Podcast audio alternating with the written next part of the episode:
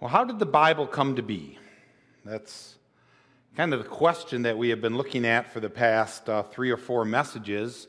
Um, over the past weeks, we have answered that question of how the Bible came to be by looking at two areas one of revelation and one of inspiration. If you remember, revelation is God giving man knowledge about himself, which we could not or would not otherwise know. We could, we could guess, we could uh, postulate about what God was like, but a revelation is God telling us about himself, who he is, what he has done, what he will do. The second area we've looked at is the area of inspiration, and it's the Greek theopneustos, theo meaning God, and pneustos meaning breathed how God breathed into man his revelation, you know, and, and uniquely used their personality, their, their writing styles, all those things to get the exact message and communicate the exact truth that he wanted to have. Some of the scripture we looked at, we'll put this up for us. Uh, 2 Timothy chapter 3, verse 16. All scripture is inspired by God and is profitable for teaching, for reproof, for correction, for training in righteousness. All scripture inspired by God. He is the author. 2 Peter 1 20 and 21 says, Knowing this first, that no prophecy of scripture is of any private interpretation. For prophecy came not in old times by the will of man, but holy men of God spoke as they were moved by the Holy Ghost. In other words, men weren't sitting around saying, you know, we should probably write some prophecies or some holy writings or, or write these things down. And, and they decided to compile, you know, these religious writings. Not at all. But it says God moved. God came in old times. It wasn't by the will of man, but it was by the will of God. And so revelation and inspiration, they answer the supernatural question of how did the Bible come to be? How did God get this truth into our hands? But on a very practical level, we might ask the question how did the Bible end up in the present form that we have it here today? And that's what we're going to look at today, and then we're going to take a break. We're going to, you know, look focus on Christmas, and then as we get into the new year, we're going to look at one more message concerning the Bible, and we're going to look at basically our Bible and how did we get it in the present form today? You know, how did we get the order of the books and the different translations we have? We're going to look at the accuracy, how we can know it, it's accurate, the canonicity, in other words, how were these books chosen to be in here, um, how they were preserved. We're going to be looking at some things about the language. Um, and probably this week and that, that final message in January, we're not going to be using quite as much scripture as we have in the past. We've been using a lot. Uh, but we're going to really see the clear hand of God working to give us the Bible that we have today. And so I want to start this morning. I want to talk about just some practical truths about the Word of God. And some of these things, again, you're going to know already. Some of these things are going to be reminders from you, but it's always good to kind of circle back and remind us of you know, our foundation. Um, let's just talk first about, about the language. The Old Testament is primarily written in Hebrew. You know, that is the Jewish language. There is um, some of it written in Semitic uh, Chaldean language, but it's just a small portion of it. The vast majority of the Old Testament is written in Hebrew. Hebrew is a much different language than English. Hebrew is a, a tremendously descriptive type of a language, very poetic type of a language. We know that the New Testament, once again, primarily is written in Greek. Um, it too is a lot more descriptive uh, than English is. English is very simplistic. You know, Greek again would, would be very uh, picturesque in its writing style. Um, it is very important for us to keep our English version of the Bible tied very closely to the original Hebrew and the original Greek. I mean, you've heard that phrase, you know, it loses something in translation. Well, that is very true concerning whenever you translate one thing from one language to another, because it, it's not just a word by word translation. I mean, just Hebrew in and of itself. Um, when we write something, we write from right to left. We read from right to left. Hebrew is the exact opposite, it goes from left to right. And so even the sentence structuring, all of those things are different. So it's not just a, a simplistic thing. So when we do have some things where some words are different, or even some translations, um, seem to appear to choose a different word. Well, a lot of that comes, you know, just depending on what the translators were, were, emphasizing at that time, what they got from the text. But the, the bottom line is it has to go back to the original Hebrew or, or the original Greek. And that's why you'll have pastors or some speakers, they often refer back, you know, to the, in the original language, it says this. It's not to impress people, it's not to make us sound smarter than we really are, but often a word by word translation is limited by our English language that we're translated into. A good example of that, um, and, and we talk about this often, um, the English word love, L O V E. In the Greek, there are three primary words for this for love there's phileo, that means brotherly love, eros, that is the physical love, and then there's agape, that's God's love. That's that, that, that highest form of love. Well, the problem with translating from Greek to English is every time, whether they see the word phileo, eros, or agape, we translate it in English love. And we give no indication on which one of those that it's talking about. That's why it's so much more descriptive, um, you know, their language. We, we express the differences of love by our tones and by our mannerisms. I mean, I might say to somebody, hey, I love you. And, and you know that I'm you know, talking about phileo love, or you might I look at my wife and I say, hey, I love you, you know, and you know that you're thinking of the eros love, or, or I love you. You know, we, we would have those, those tones, those mannerisms that might give an indication where, you know, the Greek and the Hebrew will go a little bit deeper in the description um, of that word. Um, I do not personally speak or read Hebrew or Greek. Matter of fact, I don't know many pastors that actually do. But like anything, we live in the golden age. They have Hebrew or Greek for dummies, you know, and so it's very easy for us to get in concordances or when we, we find something that, you know, is, is harder to understand, to go back to the original language, look up those words, you know, to a word by word comparison. Then we get to do a lot of that when we come into difficult portions of scriptures. And that's important for us to be able to to tie it to the original language. Um, I'll look up keywords as I study to make sure I have an accuracy of their understanding. Sometimes, you know, it's worth me sharing it with you in the message, um, and, and that's what I'll do. Um, for just a second here, I'm going to step into a minefield um, that, that maybe others might not step into. Um, there, there's a constant debate that is floating around Christianity as to what translation is the best. In fact, it was interesting in our ABF a little bit. We were talking about things divisive, you know, that we, we might have within churches and within Christianity. And one of them that was mentioned was concerning what translation of the Bible you have, whether it's the King James version or the New King James or the NASB or the NIV or the uh, you know New Living Translation.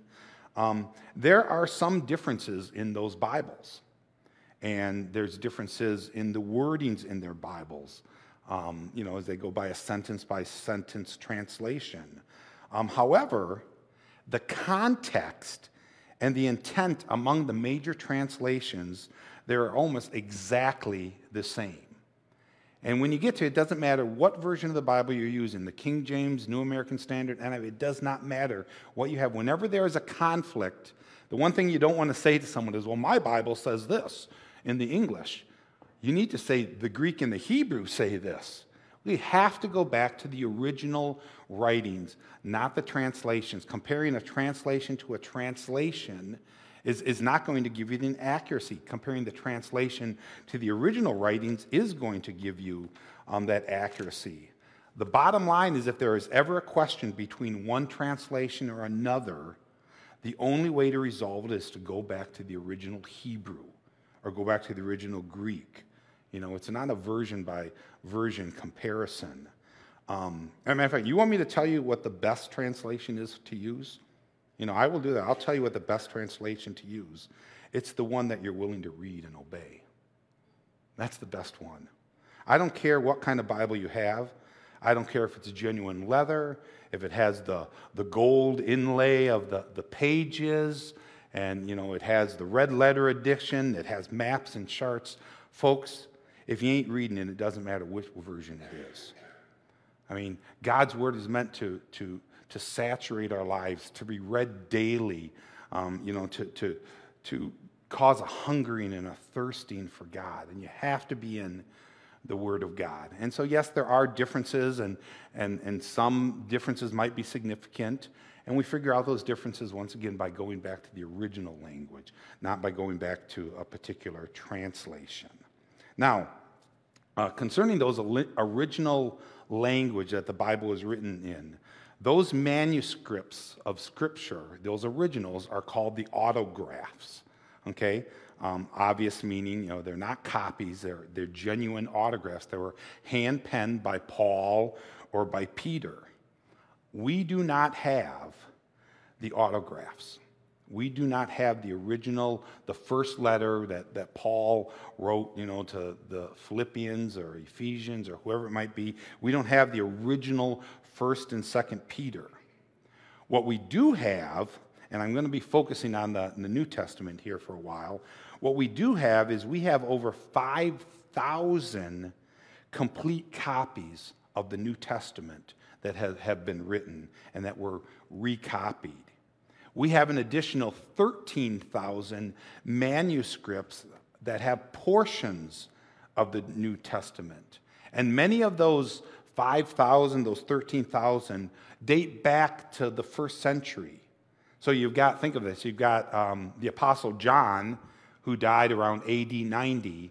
And some of the first copies that we have are like 10 years later in AD 100 that we have of these letters that they have been copied and copied over and they've been handed and passed around and, and, and they have been, been circulated. Um, it, compare this. It's kind of interesting. You know, some people say, well, we, you know, we don't know if the Bible's accurate or not. I mean, we have so many of these copies. Other things that we quote from. Um, you know, the writings of Caesar. You know, Caesar lived, uh, died in about 44 BC, 44 years before Christ. The earliest copy that we have of any of the words of Caesar were 900 years later. 900 years later, and we only have 10 copies. You know, but we don't question their authenticity. Plato and Aristotle, you know, they, they lived some 400 years before Christ. And yet, their, their most recent writing that we have of copies is some 1,200 years after they died. And there's only seven copies of, of Plato and 10 copies of Aristotle. But we never question whether or not, you know, the, the authenticity of them. And now you have the Word of God. You know, 5,000 complete copies, 13,000 partial uh, co- copies. You know, exhaustive studies have been done on the, the some 18,000 Greek New Testaments that we have to ensure the accuracy so that we know that what we have and what we are translating from is as close as we can get to the original autographs as, as humanly possible. So there's a surety that we can stand, you know, and I, and I get this argument sometimes I'm talking to unsaved per- people about, you know, the, the accuracy of the Word of God and whether we can believe in all of that. I mean, just look at how God has preserved it. I mean, just think of all the writings of all the times in history and how His Word has been preserved 18,000 copies. And the most we have of anything else that is written near that time is only 10 copies. You don't think that this was an important word? You don't think that this is the truth, that they went to great length to keep this word and to, to write it down and to, to, to pass it from church to church and individual to individual? I mean, it's the power of the word of God. Um, we might ask the question, and again, we're getting a potpourri of things here. You might ask the question well, how would he get the name Bible? Why do we call this the Bible? Well, it, it's kind of an interesting story. Um, the early Greek writings were done on a, a material called papyrus. You know, it was a material manufactured from reeds. These pages then were sewn together to form a book. And one book would basically be one letter, like the letter, you know, to the Corinthians or Second Corinthians would be one of the book. And in the Greek, it was, it was called a biblios. Um, later on, when you compiled a whole bunch of those books together, it was called Ta Biblia, and you know it was a compilation of the small books, and ultimately, you know, naturally, then that it just then became the Bible, you know, as, as all the books that we have here. Um, those manuscripts that we have, it's kind of interesting. Uh, they were written on mainly three materials. Um, I mentioned papyrus, which was manufactured from reeds. Uh, there's parchment, which was manufactured from animal skins. And then there was a material called ostraka, uh, ostraka, if I'm pronouncing it right. Basically, that was pottery or clay. Um, you know, kind of picture the scene here. This, it, the, the ostraka is kind of interesting because that was what the common man used to write on. And so, you know, here's a man getting ready to go to work, and they're a Christian family, and he pulls out a, a, a thing of clay and he smacks it all down and he writes out, you know, he writes out, there are three things that will endure faith, hope, and love, but the greatest of these of love. Have a nice day, honey, and leaves his wife a note on it. And, and, and that's basically how we have a lot of that, uh, that. You know, we have post-it notes today, but that's what they did. And so a lot of these manuscripts that we have were written on clay, pieces of clay uh, that have been architecturally found. Um, the only problem is, you know, with that in the early letters is they didn't have the chapters and the verses like we have. So they couldn't say 1 Corinthians 13, verse 13, you know, says this. Uh, you know, they had whole letters. That's how they were originally written. But it's so interesting on just those little bits of, of clay pottery where, where somebody, a verse struck to them, or they may have written out a verse and they may have put it on the wall, like we would put a plaque or something like that.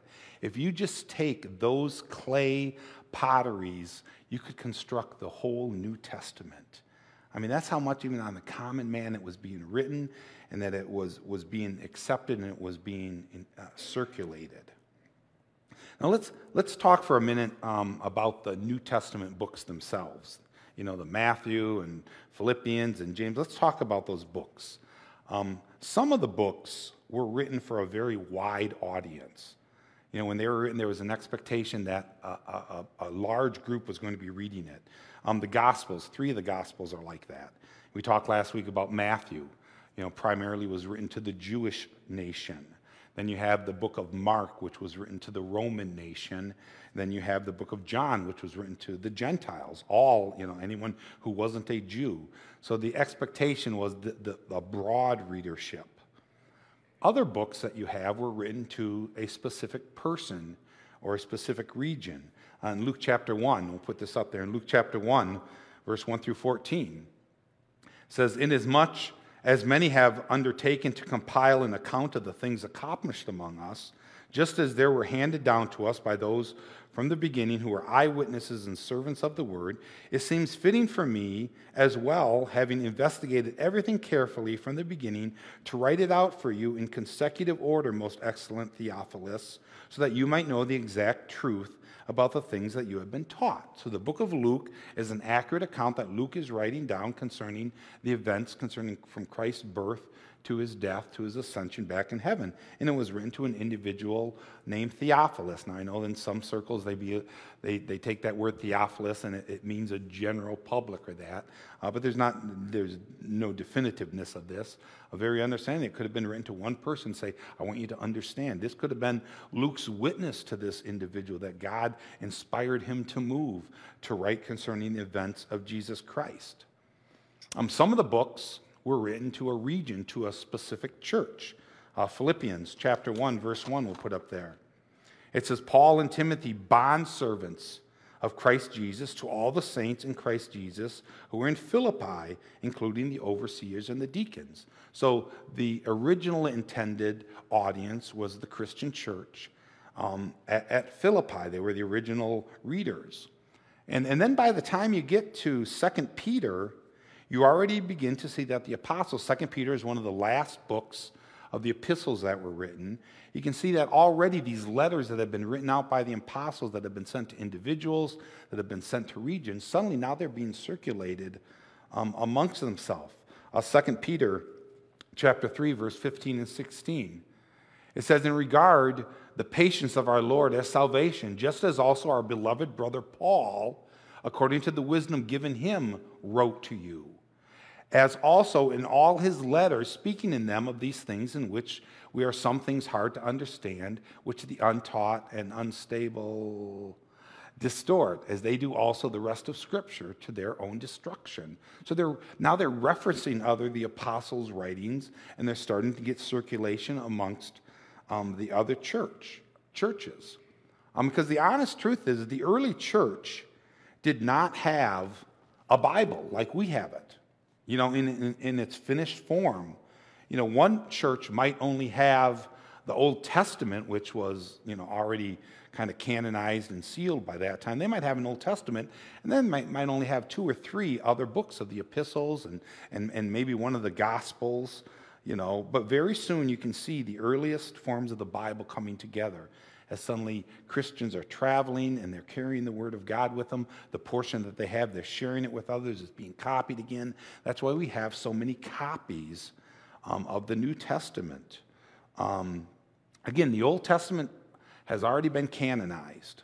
You know, the Jews already knew what books were made up the Old Testament and they were accepted by Jesus Christ.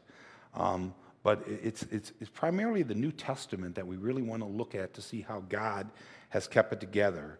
Um, and there are many reasons that you would want to take the Bible and you would want to make sure that you, you know, canonize it and you make sure you have the accurate books of the Bible, just like they had the Old Testament. Let me give you about eight of them.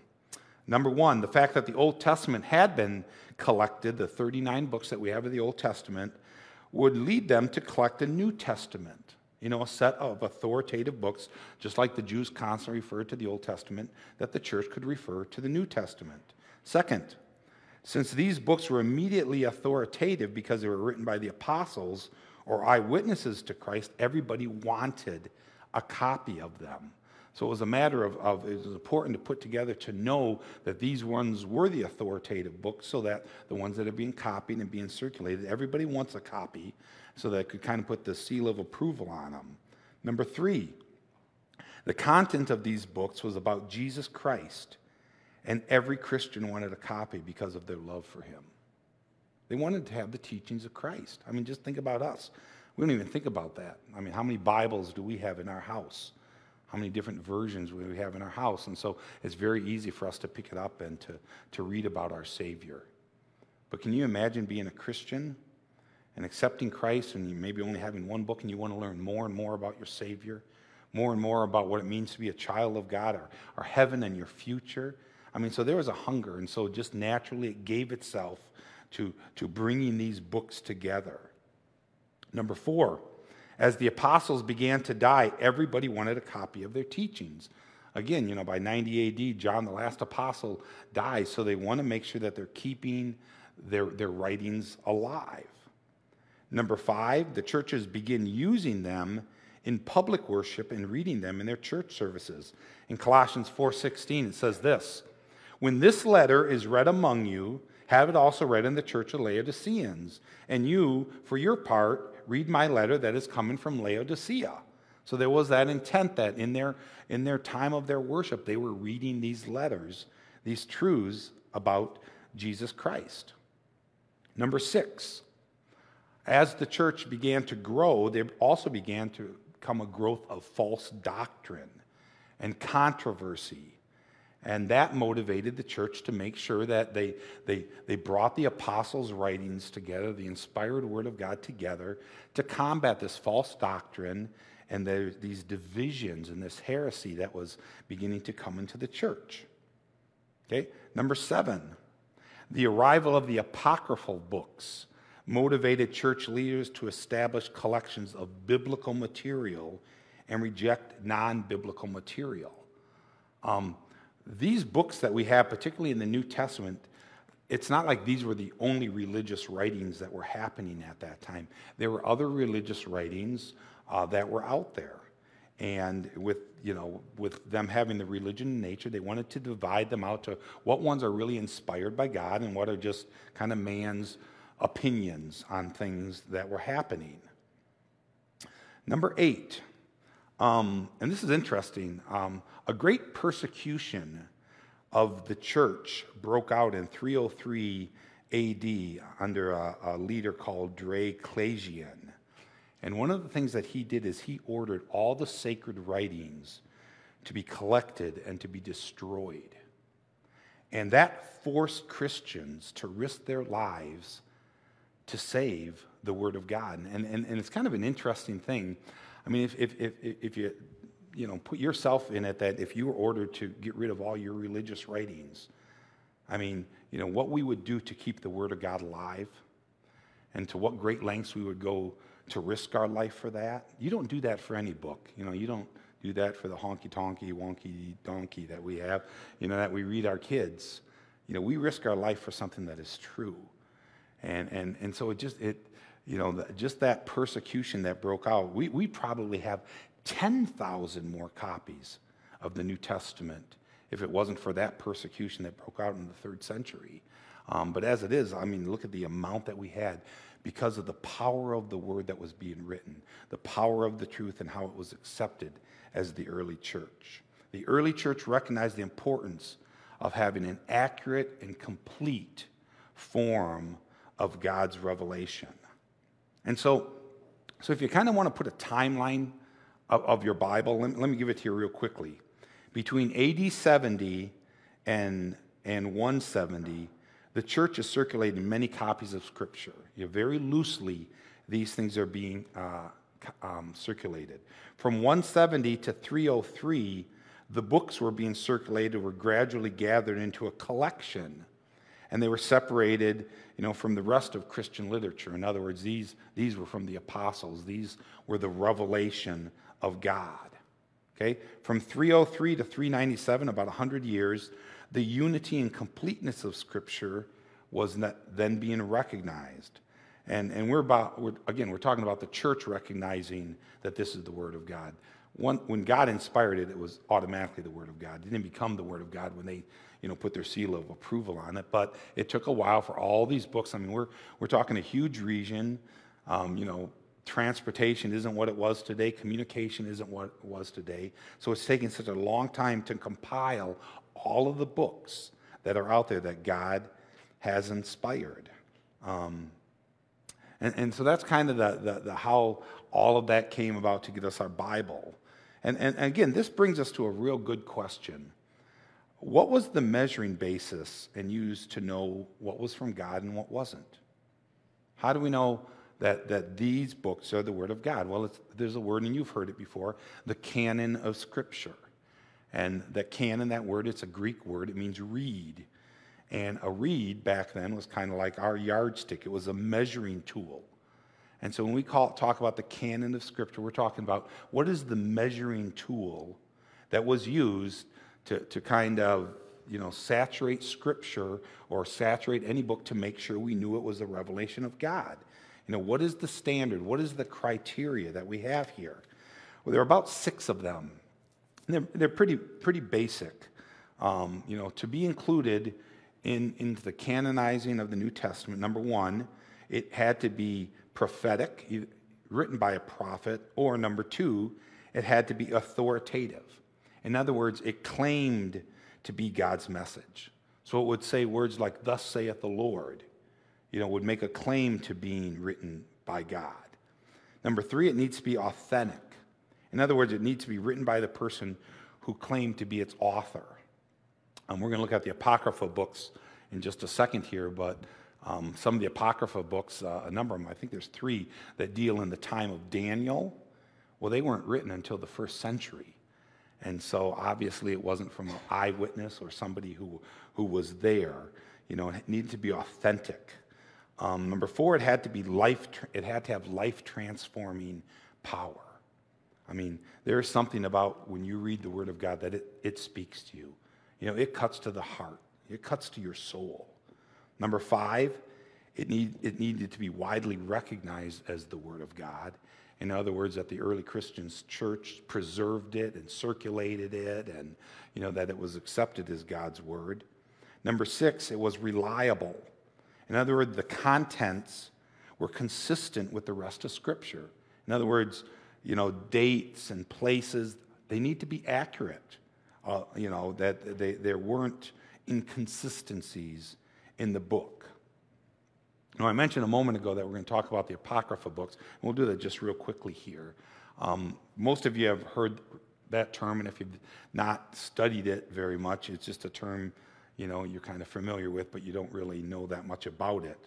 Well, in, in 1546, at the Council of Trent, the Roman Catholic Church voted into Scripture 14 additional books that they said needed to be included in our Bible.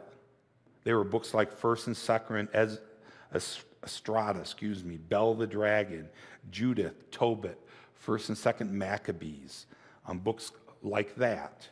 Um, today, I believe that the Catholic Church is the only denomination that accepts them as being part of the Bible. And even amongst many Catholics, there's a lot of debate on whether or not they should, they should be included.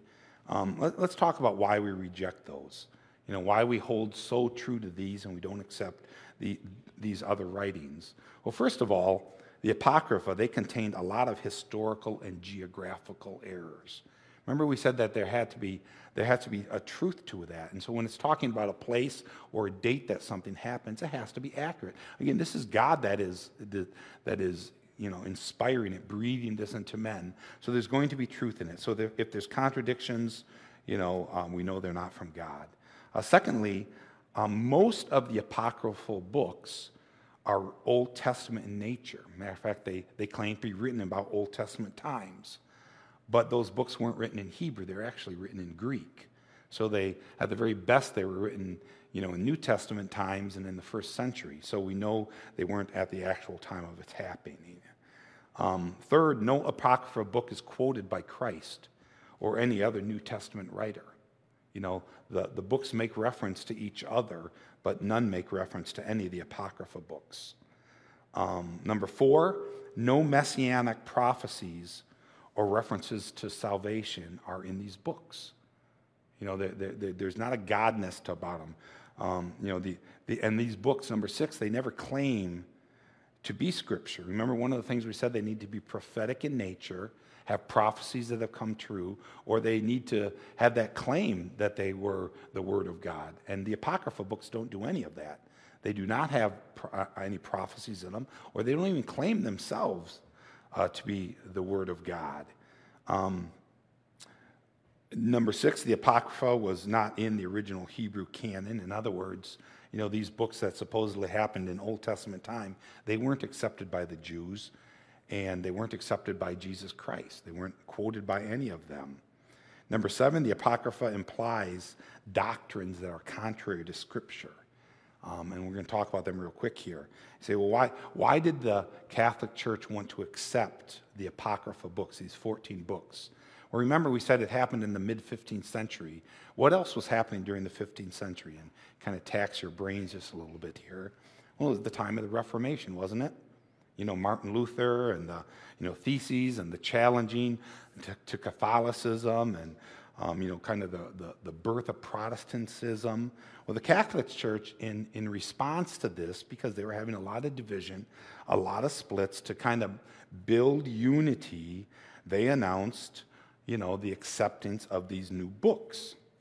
Um, why were these books accepted? Well, these books teach some things that the Catholic Church wants to teach.